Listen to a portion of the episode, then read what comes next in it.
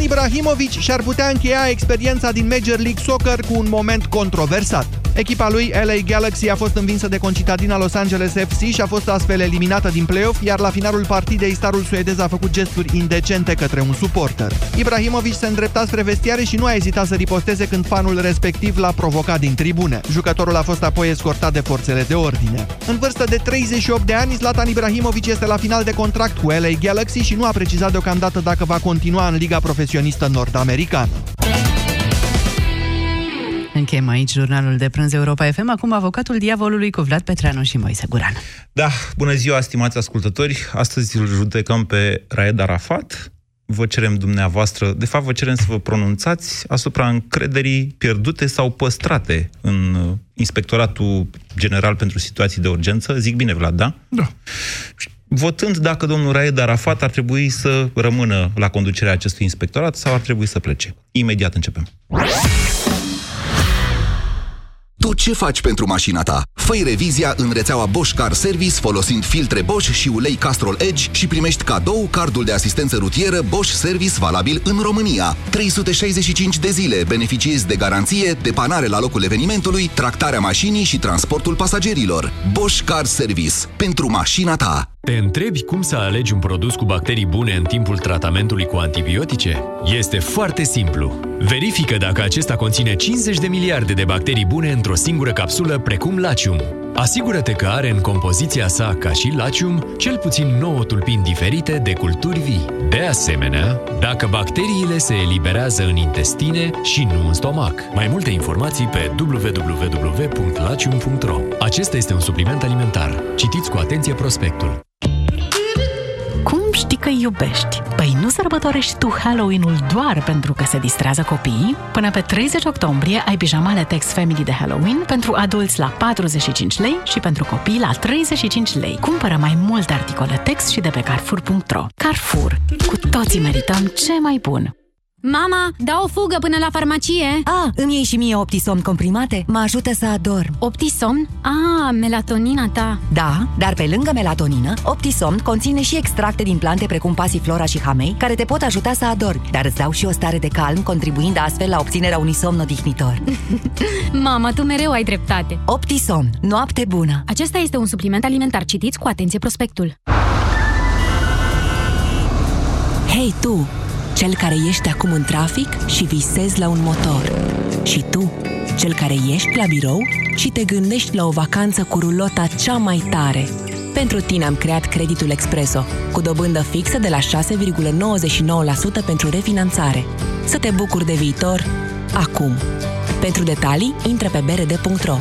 BRD. Tu ești viitorul.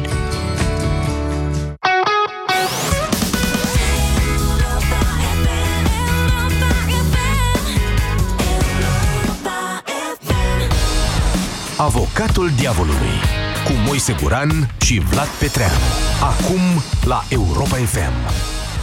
Bună ziua, doamnelor și domnilor! Suntem Vlad și Moise, iar dezbaterea de azi este din tiparele obișnuite, fiind una foarte serioasă. Da, dezbaterea de azi este despre Colectiv, despre statul român, despre țara noastră e o capcană și despre nevoia noastră, până la un punct firească, zic eu, de a avea un vinovat pentru toate tragediile pe care le tot trăim. Diavolul de azi este eroul de ieri și de altă dată, trebuie să o spunem, domnul Raed Arafat, întemeietorul și coordonatorul Inspectoratului pentru Situații de Urgență, o instituție gândită să coordoneze diferite instituții, pompieri, ambulanță, jandarmerie și poliție, în cazul unei situații complicate. Ce necesită efortul acestora? Ordonat, nu haotic. La 4 ani de la evenimentele de la Colectiv, Libertatea a publicat ieri o înregistrare video făcută chiar de pompieri, un film de 20 de minute care pare să arate orice altceva decât coordonare. Este vorba de un film care nu a fost prezentat până acum nici opiniei publice, dar nici justiției. Iar pompierii spun că nici ei nu ar fi știut de el, chiar dacă sensul acestui film ar fi fost tocmai analiza intervenției din seara zilei de 30 octombrie 2015, seara catastrofei de la Colectiv. Domnul Raed Arafat, prezent și în imaginile respective, a negat ferm că ar fi știut de imaginile acestea. Libertatea invocă însă drept sursă un ofițer de pompieri care susține, sub protecția anonimatului, că Arafat ar fi văzut imaginile și ar fi păstrat CD-ul, fără să știe că mai există copii. După apariția filmării, domnul Arafat a scris pe Facebook un status cam confuz în care a spus că va face alte comentarii după alegerile prezidențiale. Nu e clar ce legătură ar putea avea aceste imagini din 2015 cu calendarul electoral din 2019 și care ar fi implicarea sa în această campanie electorală până la urmă. Politic vorbind, că tot a introdus politicul în discuție domnul Arafat, a plătit politic guvernul Ponta, să ne amintim. Nu și Raed Arafat, care la vremea respectivă a considerat intervenția la Colectiv ca fiind corect coordonată.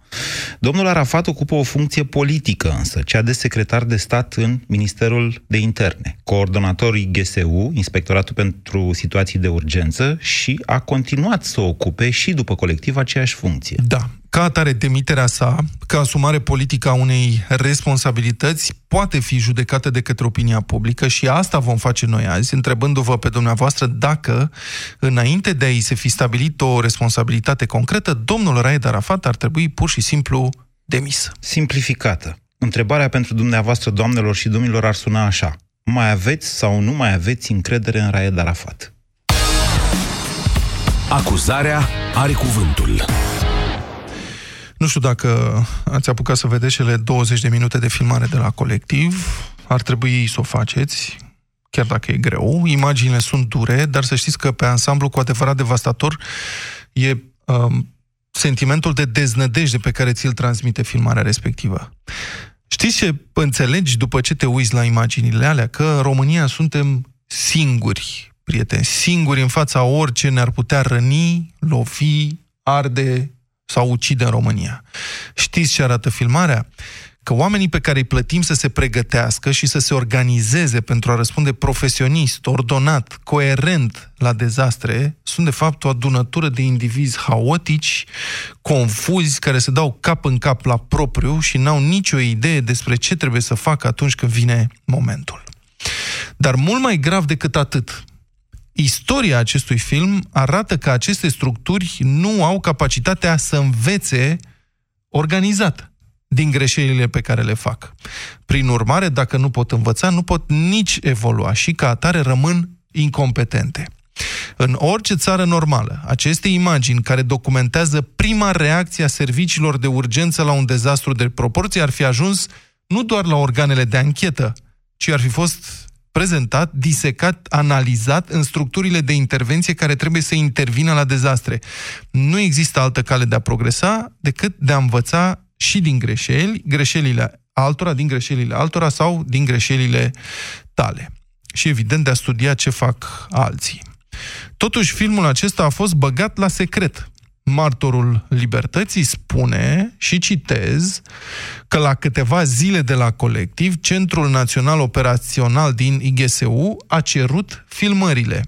Când le-au văzut, ei au stopat orice folosire a lor pentru că arătau haos, lipsă de organizare și de preocuparea salvatorilor pentru viața umană.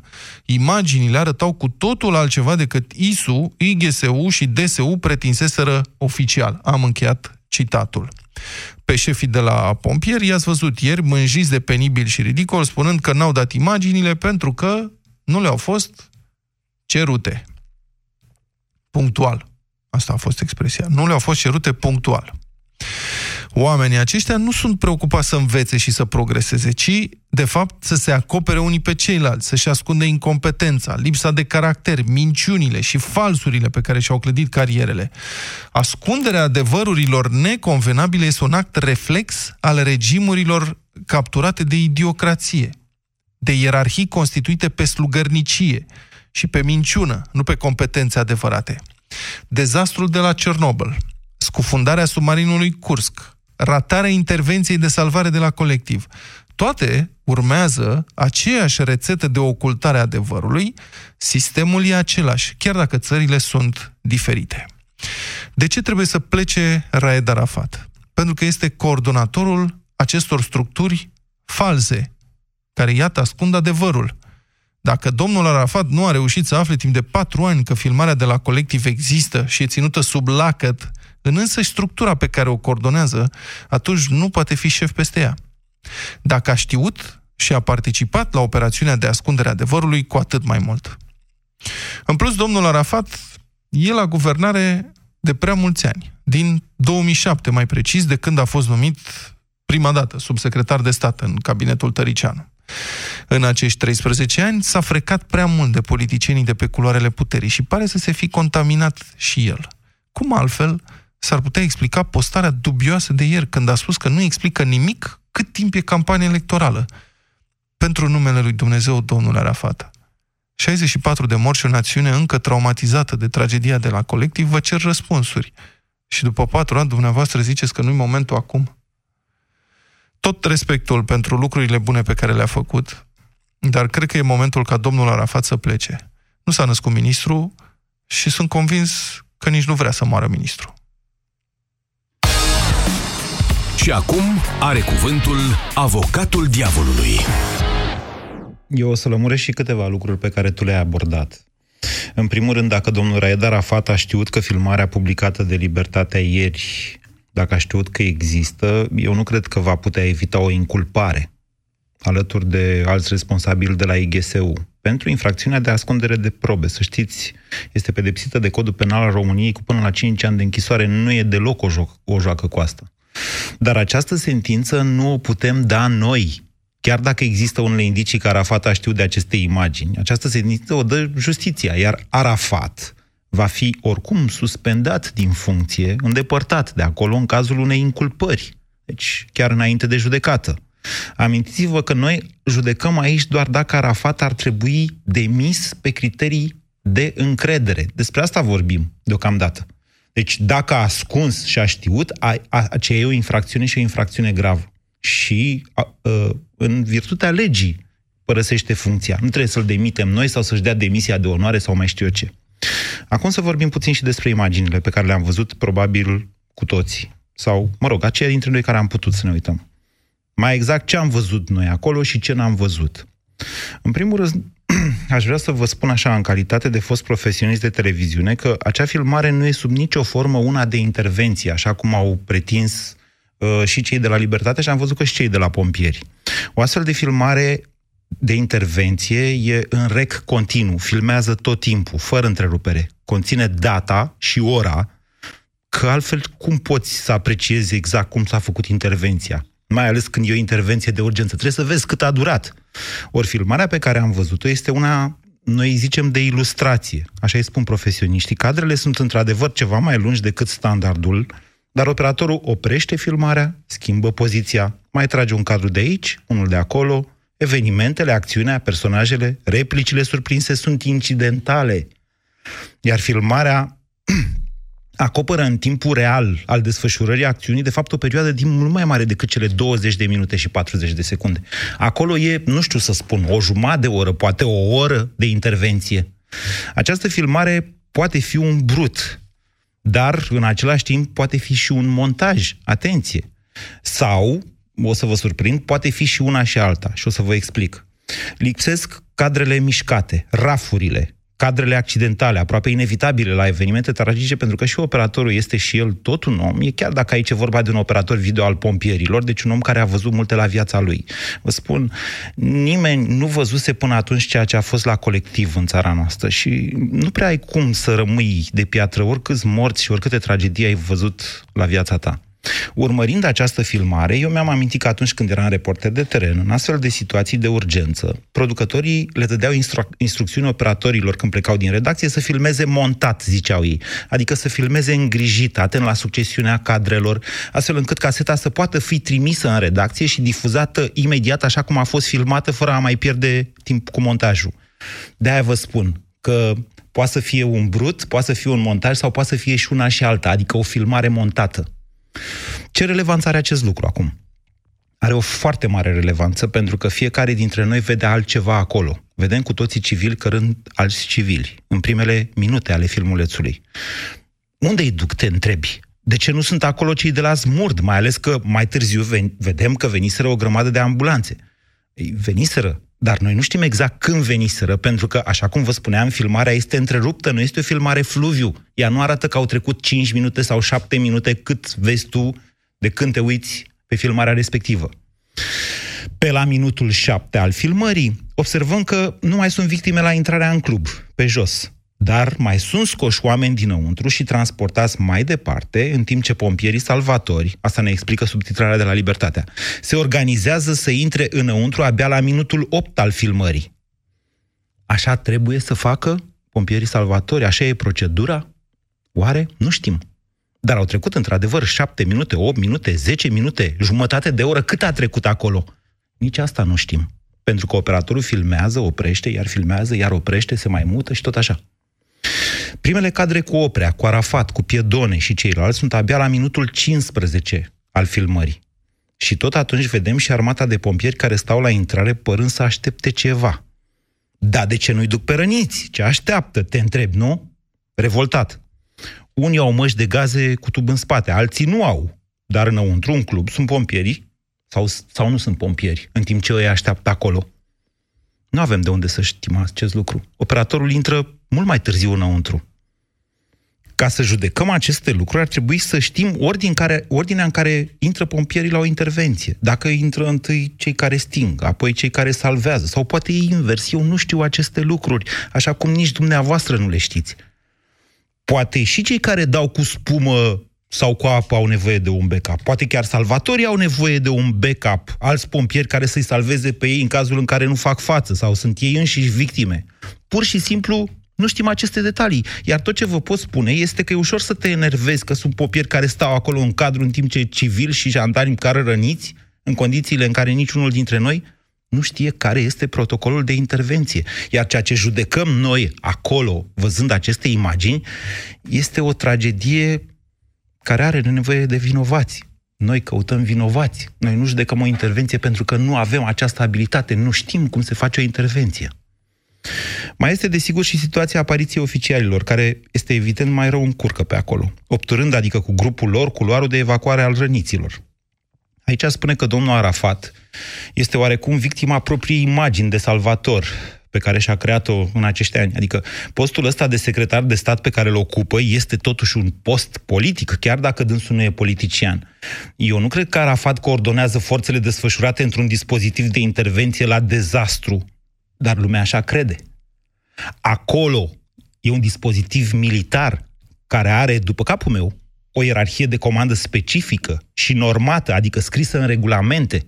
Nu vine orice șef să dea ordine, că e ministru, că e secretar de stat, că mai știu eu ce șefuți pe acolo.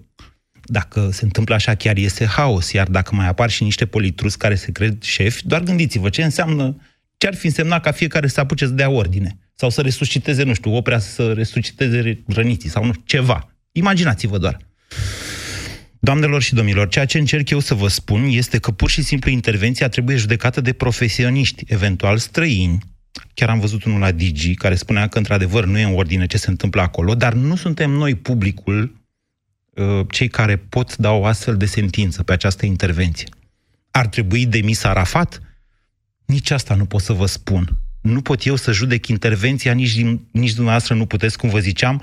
Pot fi erori acolo, pot fi fapte penale acolo, iar dacă sunt, demiterea este o consecință a pronunțării unor specialiști din justiție, cum vă ziceam la început. Ascunderea imaginilor poate fi o asemenea faptă penală, care va duce însă la demiterea domnului Arafat, dar pentru că o cere legea, nu pentru că o cere opinia publică. Domnul Raed Arafat a construit această instituție, așa cum știm cu toții, dar una e să organizezi resurse și alta e să capeți experiență tocmai din astfel de tragedii. Demiterea nu schimbă trecutul. Demiterea este de fapt o dezbatere despre viitorul acestei instituții. Iar ceea ce dezbatem noi acum aici este dacă, în afara situației în care domnul Raed Arafat a comis fapte penale acolo, el și experiența lui nu ne mai trebuie. Ba chiar am ajuns la concluzia că alți profesioniști mai competenți vor face o treabă mai bună în locul său la Inspectoratul General pentru Situații de Urgență, pe o funcție de secretar de stat. Repet, este o funcție politică ce va fi ocupată cel mai probabil de un politician. Cu adevărat important de judecat, zic eu, este dacă IGSU a evoluat după Colectiv. Dacă intervențiile au fost mai bine coordonate, dacă au învățat, cum zicea și Vlad, dacă au învățat ceva din acele greșeli, dacă într-adevăr au fost greșeli. Iar asta, da, e o chestiune de încredere asupra căreia dumneavoastră, noi, opinia publică, ne putem pronunța. Sună-l pe Avocatul Diavolului la 0372 069 599.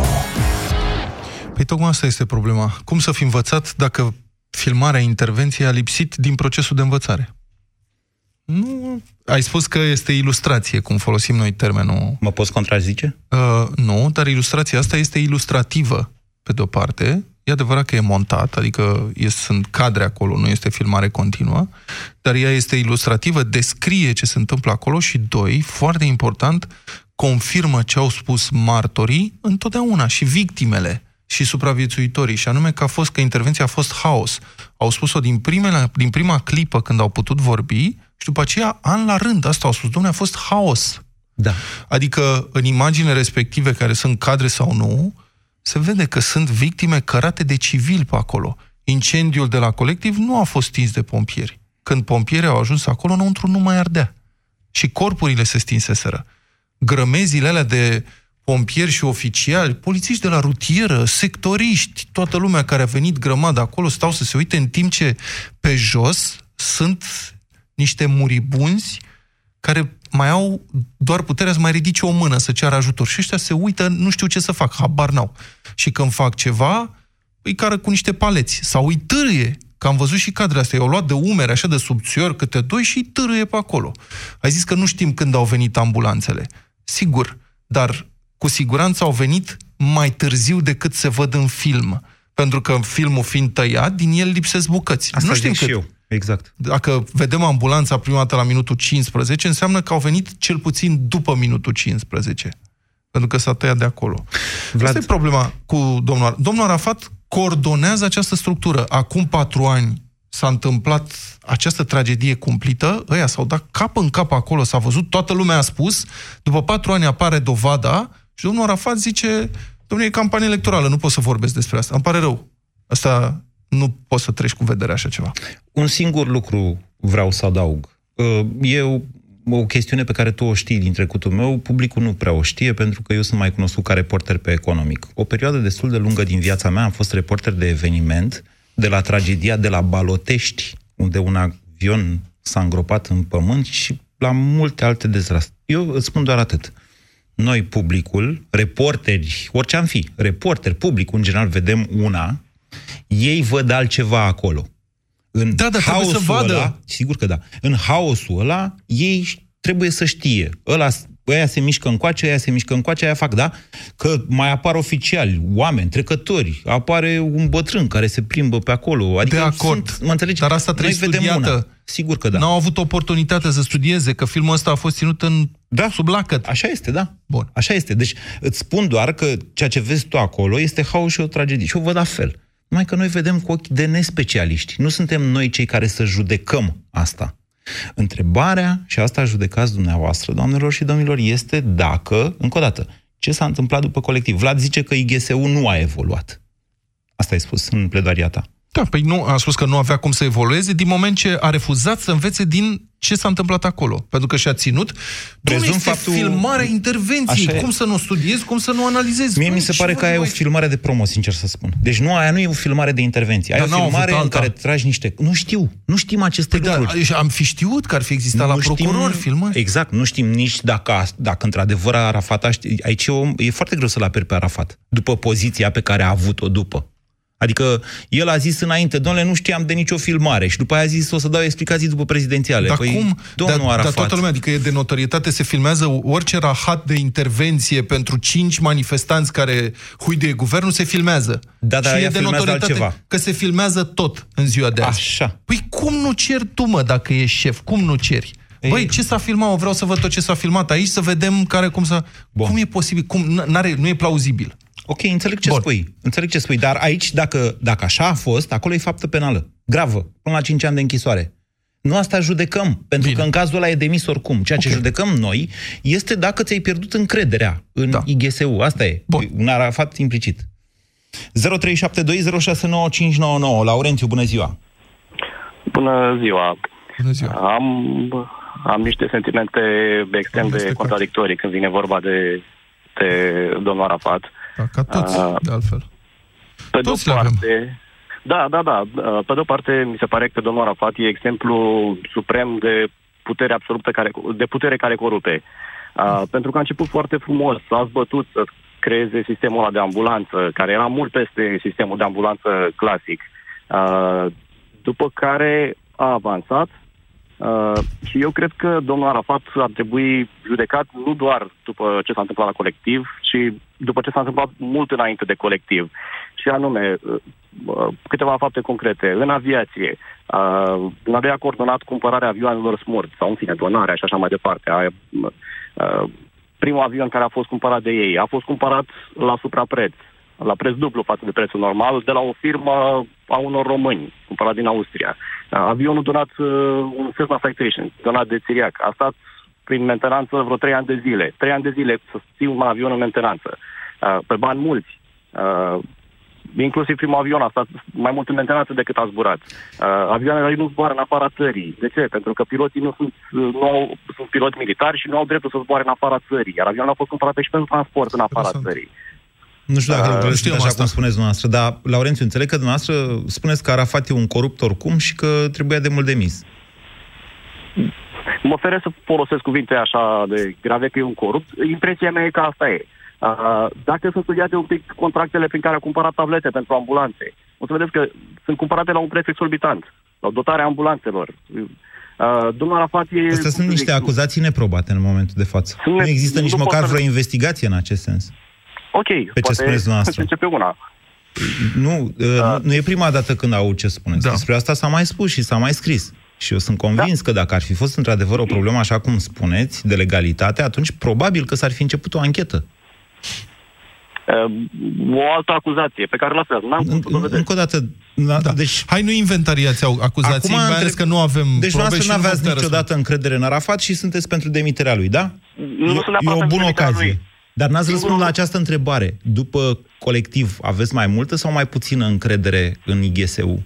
Mult mai puțină. Judecând astăzi modul în care IGSU a progresat sau n-a progresat după Colectiv. Am mult mai puțină încredere. Și ați văzut filmul ăsta? Am văzut o parte din film. Da, am văzut filmul. Și vă confirmă așteptările negre sau părerea proastă sau ce s-a întâmplat după ce ați văzut filmul? Da, mi le confirmă. Adică... în afara țării sunt structuri care funcționează foarte bine și care intervin foarte bine. Păi da, care poate au 50 de ani de experiență, domnule. Ok, dar nu puteam să învățăm și noi de la ei? Nu puteam să trimitem acolo câțiva oameni să fie instruiți de ei? E cel mai simplu lucru care se poate face. Ba, din ce știu eu, asta s-a și întâmplat? Problema e că n-ai cum să arzi acest tip de experiență când ți se întâmplă o astfel de tragedie. Da, mulțumim, Laurențiu. Încă o dată, din punctul meu de vedere, problema e... Bun, a fost o tragedie îngrozitoare de o magnitudine nemai întâlnită pentru România, mă refer la Colectiv. Dar obligația oricărui manager, după ce se întâmplă ceva de genul ăsta, mai ales la o structură de această natură cum e IGSU, este să analizeze intervenția, să o disece, să nu știi, să înveți ce ai făcut. Știi că a existat și un raport asta, 2016. Și pentru asta, dom'le, studiezi tot. Vorba, îmi zicea cineva la un moment dat, dom'le, zice, dar cameramanul ăla îl vedea toată lumea pe acolo. Adică au fost 10 de oameni, dacă nu mai mult, care l-au văzut, au interacționat cu el, l-au înjurat, unii îl înjurau. Când acum vii să filmezi nu știu ce. Dom'le, te întrebi, cine a filmat acolo? Unde sunt imaginile astea? Bun, eu nu știu dacă cameramanul s-a dus în civil. Pot presupune că nu. Eu pot presupune că da. Bun. Tocmai pentru că lumea să știi că nu înjură...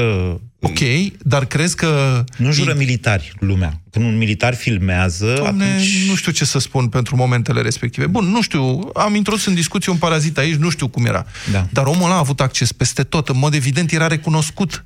Adică el s-a dus peste tot, a intrat inclusiv în club. Te întreb de ce n-a zis nimeni, băi, sunt niște imagini când l-am văzut pe unul filmând. Deci... Adică oamenii care au fost acolo, care au fost implicați în operațiune, ei au știut că s-a filmat.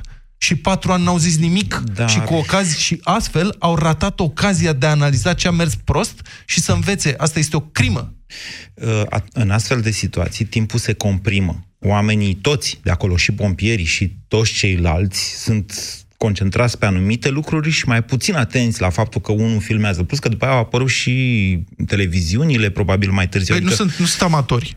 Eu înțeleg conceptul ăsta de ceață de război și nu știu ce, dar asupra pompierilor acolo nu se trăgea. Adică ei nu erau pe front, erau la o intervenție dramatică. Da. Bun. Și asta se vede și în primele minute. Comportamentul pompierilor în primele, până pe la minutul 5, 6, 7, e de fugă permanentă. Am înțeles. Accept o anumită stare de confuzie pentru faptul că a fost un incident atât de mare pentru prima dată și nu se mai confruntaseră cu așa ceva. Dar după aia, când știi că s-a filmat, nu te apuci să studiezi, bă, ce căuta ăla? E ca după meci, mă. Nu știu dacă nu ți-amintești așa, Vlad. Bine. E vorba de emoția puternică. Păi sunt profesioniști. Bun. Nu, asta okay. Cu profesioniști, să știi de ce ești profesionist și știi că ai de făcut, adică repeți niște lucruri până când în fața unei emoții puternice le repeți pentru că le faci pentru că le-ai repetat, asta nu înseamnă că n-ai emoții. Putem spune că o să prelungim emisia pentru că sunt foarte multe telefoane și deja fără un sfert și n-am vorbit decât cu un ascultător. Ne ducem până la 14:30. Florin, bună ziua. Bună ziua. Bună ziua, vă salut domnilor. Vreau să-mi îngăduiți prima dată să am o rugăminte la dumneavoastră. Să vă lăsăm să vorbiți fără să vă întrerupem, nu? Nu, să nu tăiați telefonul. Deci mă exprim normal, nu vreau să jignesc sau ceva. Să vă promitem că încercăm, dar ziceți, fiți compactați intervenția. Că... Două minute, dar nu știu dacă avem 2 minute. Eu sigur că nu o să vă placă. Problema este în felul următor. Nu sunt de acord cu trimiterea lui Raed Arafat din funcțiile de conducere pe partea administrativă. Pe de altă parte, am considerat întotdeauna o mare greșeală a lui faptul că a intrat în politică sau a luat postul ăla de subsecretar de stat sau ce este. Nu, exact. Ăla era postul de... Postul nepolitic era cel de subsecretar de stat. Așa. El a rămas apolitic... Dar a ocupat un post politic, cel de secretar de stat. Inițial a fost subsecretar de stat. Dar nu face, adică nu e înscris în vreun partid, să știți, nu. Faptul că el s-a lipit cât de puțin de politică a fost o greșeală enormă din punctul meu de vedere pe care dânsul a făcut-o. Pot să vă spun ceva aici? Știu că nu vreau să fiți întrerupt, dar aș vrea să vă dau o replică. Să știți că de la un anumit moment... și la un anumit nivel, dacă vrei să faci lucruri de acest gen, să creezi structuri, să le coordonezi, nu poți face asta decât dacă te apropii de politică, dacă începi să ai o astfel de funcție. Nu merge altfel. Nu, chiar anul trecut, domnul Raed, dar anul trecut sau acudent, dar anul trecut cred că a fost, a intrat în coliziune directă cu Ministrul Sănătății, cu Bodog, înainte de Pintea, pe alocarea banilor exact pe echipamente. Da, nu știu dacă deci vă mai amintiți scandalul. Nu se poate altfel. Ce voia să facă? Că n-avea cum. Asta e funcția, așa e structurată ierarhia în stat, administrația publică. Continuați-vă ideea, Florin. Bun. Deci, în continuare vreau să spun în felul următor. Aici vine partea care nu o să vă placă și știu că foarte multe lume o să mă condamne. Nu este absolut nicio problemă. Am lucrat la viața mea, am peste 50 de ani, în diferite locuri, cu mulți angajați în jurul meu. Deci mă refer la faptul că am avut experiența de a vedea fel și fel de oameni și vreau să spun că singura problemă este că domnul Arafat lucrează cu români. V-ați întrebat vreodată dumneavoastră, dacă lucra cu sirieni... Domnilor, nu. Vă rog, nu mă ziceți. Haideți că mai mult vorbim despre faptul că vă lăsăm să vorbiți. Poftiți. V-ați întrebat vreodată dumneavoastră și ascultătorii și toți românii, câți dintre români aplică lozinca las că merge și așa, dă-i că merge, hai mă că nu o să fie nicio problemă, bagă-mă că nu se întâmplă nimica. Asta este problema noastră, domnilor. De aia n-avem nimic. Uitați-vă la poliție, uitați-vă la tot ce se întâmplă. Dar șeful unei astfel de structuri are vreo responsabilitate când angajații din subordine ridică din număr și zic las că merge și așa? Păi despre asta vorbim aici. Are o responsabilitate, dar gândiți-vă că nu poate cuprinde tot. Să știți că de-aia s-a apelat. Dom'le, nu e un detaliu. Ba da, e important ce spune. Nu e un detaliu colectiv. Este evenimentul care a schimbat o națiune. Nu poți să spui că nu poate cuprinde tot. Vlad, Florin are dreptate. E o dezbatere pe care am purtat-o și noi înainte de această emisiune. Numai puțin, Florin. Deci, e o problemă cu neevoluția unor instituții ale țării noastre. care sunt îngropate în aceeași formă, fără fond. Am vorbit dimineața amândoi, în particular. Da. De la Cuza încoace, de când s-a înființat România. Dom'le, de ce nu evoluează? N-ai cum să nu te gândești că e vorba și de calitatea umană. Da, de acord. Pe de altă parte, Florin, vedeți că domnul Arafat, cred că s-a gândit el însuși la acest lucru în momentul în care a făcut smurdul cu militari. Înțelegeți? Da. Tocmai pentru că ăia măcar au o disciplină a regulamentelor. Alo. Da, poftiți. Am crezut că s-a întrerupt. Da, deci ce vreau să spun este că acest om, când a pus niște conducători la structurile pe care le-a creat în spatele său, probabil a crezut în urma rapoartelor pe care le-a primit, informațiilor, asigurărilor pe care da, șeful să trăiți, totul e perfect, merge în regulă. Asta e la noi, vă spun. Deci vă vorbesc din experiență de viață. Nu da, domnul Florin, amândoi, și Moise, și eu, și dumneavoastră, înțeleg, am coordonat diferite compartimente la un moment dat, cu mai mulți sau mai puțini angajați. Și înțelegem foarte bine despre ce vorbiți.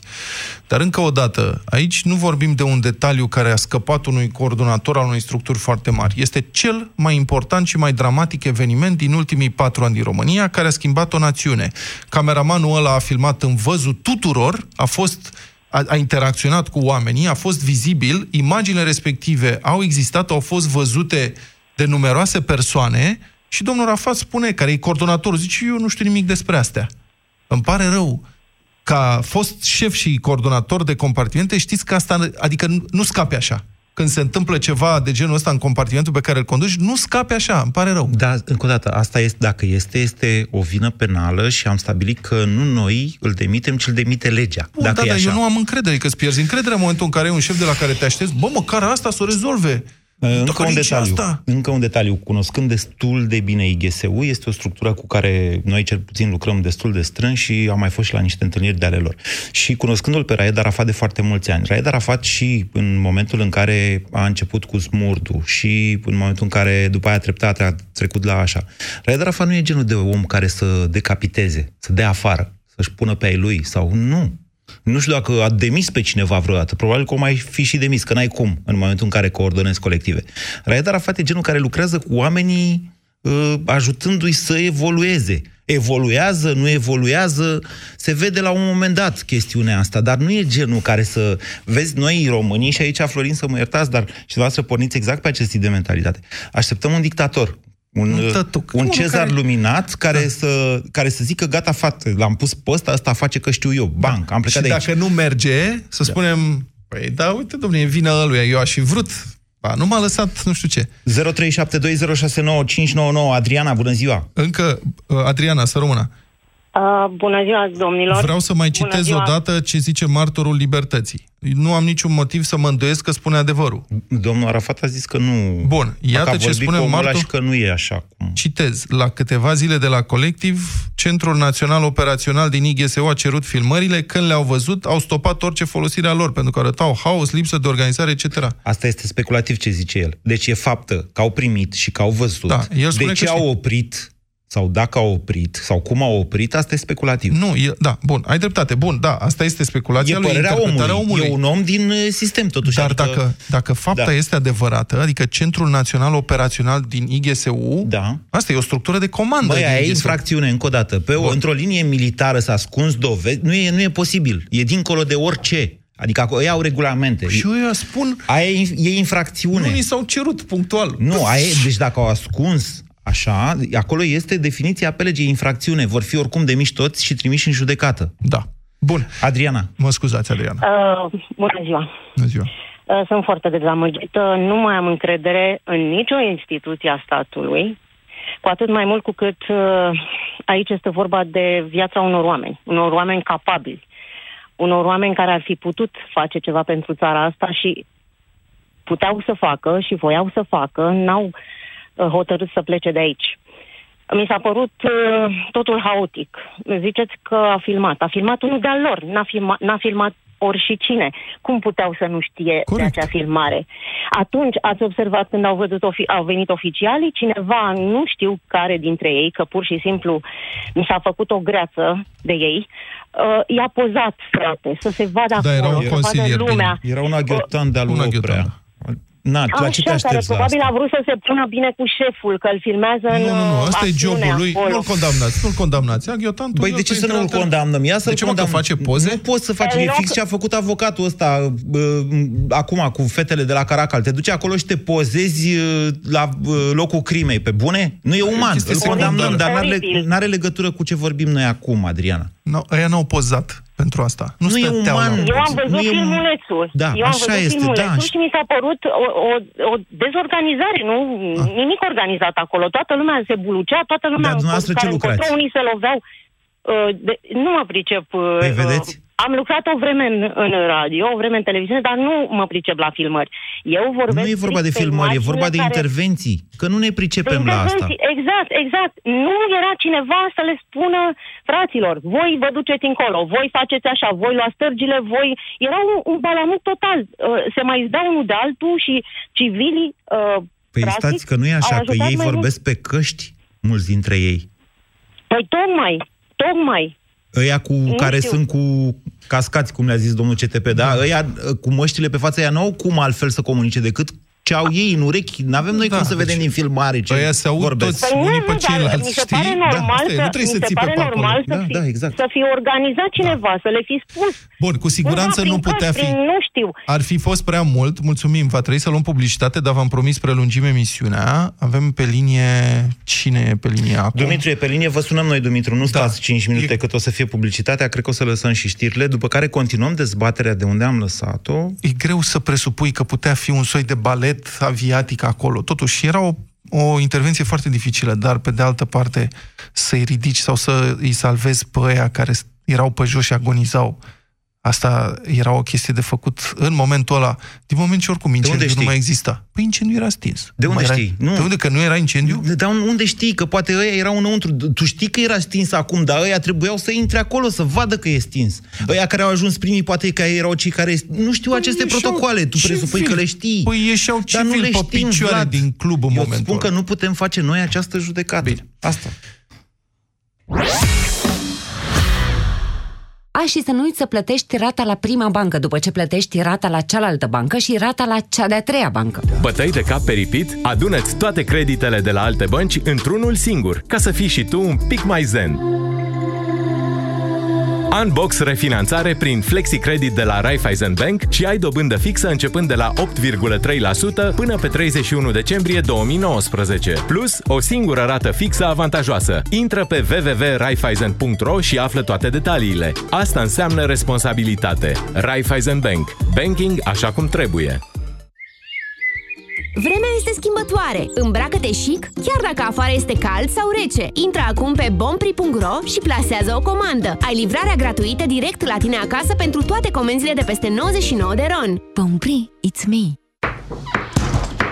Te-ai întors așa repede? Da, mama soacră, am venit. Ai luat SupraMax articulații? Nu mai aveau SupraMax articulații. Mi-au dat altceva. De ce? SupraMax articulații conține o doză mare de colagen bioactiv cu eficiență dovedită științific. Ai dreptate. Am plecat la altă farmacie. SupraMax articulații este un supliment alimentar. Citiți cu atenție prospectul. Vino la Profi și explorează fascinantul univers 4D al animalelor. Până în 15 decembrie colecționează stickerele interactive Profi Wow Zoo. Primești câte un plic de stickere la fiecare 35 de lei cheltuiți. Toate plicurile conțin garantat un sticker interactiv 4D. Caută la raft articolele sponsor care îți pot aduce mai multe plicuri cu stickere. La Profi, regatul animalelor prinde viață. Detalii și regulament pe profi.ro. Nas înfundat, respirație îngreunată, senzație de presiune la nivelul frunții. Simți că ești depășit de situație? Încearcă Cleanasin Med, set pentru irigare. Cleanasin Med ajută la curățarea și îngrijirea nasului, eliminând mucusul și eliberând căile nazale și paranazale și poate acționa eficient împotriva simptomelor sinuzitei. Cleanasin Med, pentru menținerea sănătății sinusurilor. Vino în stațiile Petrom, plătește cu cardul tău Mastercard și poți câștiga un spectacol privat cu Gașca Zurli. Află mai multe în stații și pe www.mastercard.ro/Petrom. Odată cu venirea sezonului rece mă simțeam tot mai slăbită. Credeam că ceva nu e în regulă. Doctorul mi-a spus că una din cauze poate fi deficiența de vitamina D, aceasta fiind întâlnită la mai mult de jumătate din populația României, în caz că nu știați. Așa că am început să iau Detrical. Detrical conține o doză mare de vitamina D3, ce contribuie la funcționarea normală a sistemului imunitar. Detrical întărește-ți imunitatea. Acesta este un supliment alimentar. Citiți cu atenție prospectul. Ani de răsfăț. Încăldura familiei. Ani în care Motan reduce facturile de gaz și electricitate prin costuri de funcționare mici. Centralele Motan M-Cadence vin acum cu garanție extinsă la 5 ani. Produse de Chiober, centralele Motan livrează confort și siguranță familiei tale. Duse. Durere în gât. Pentru aceste două simptome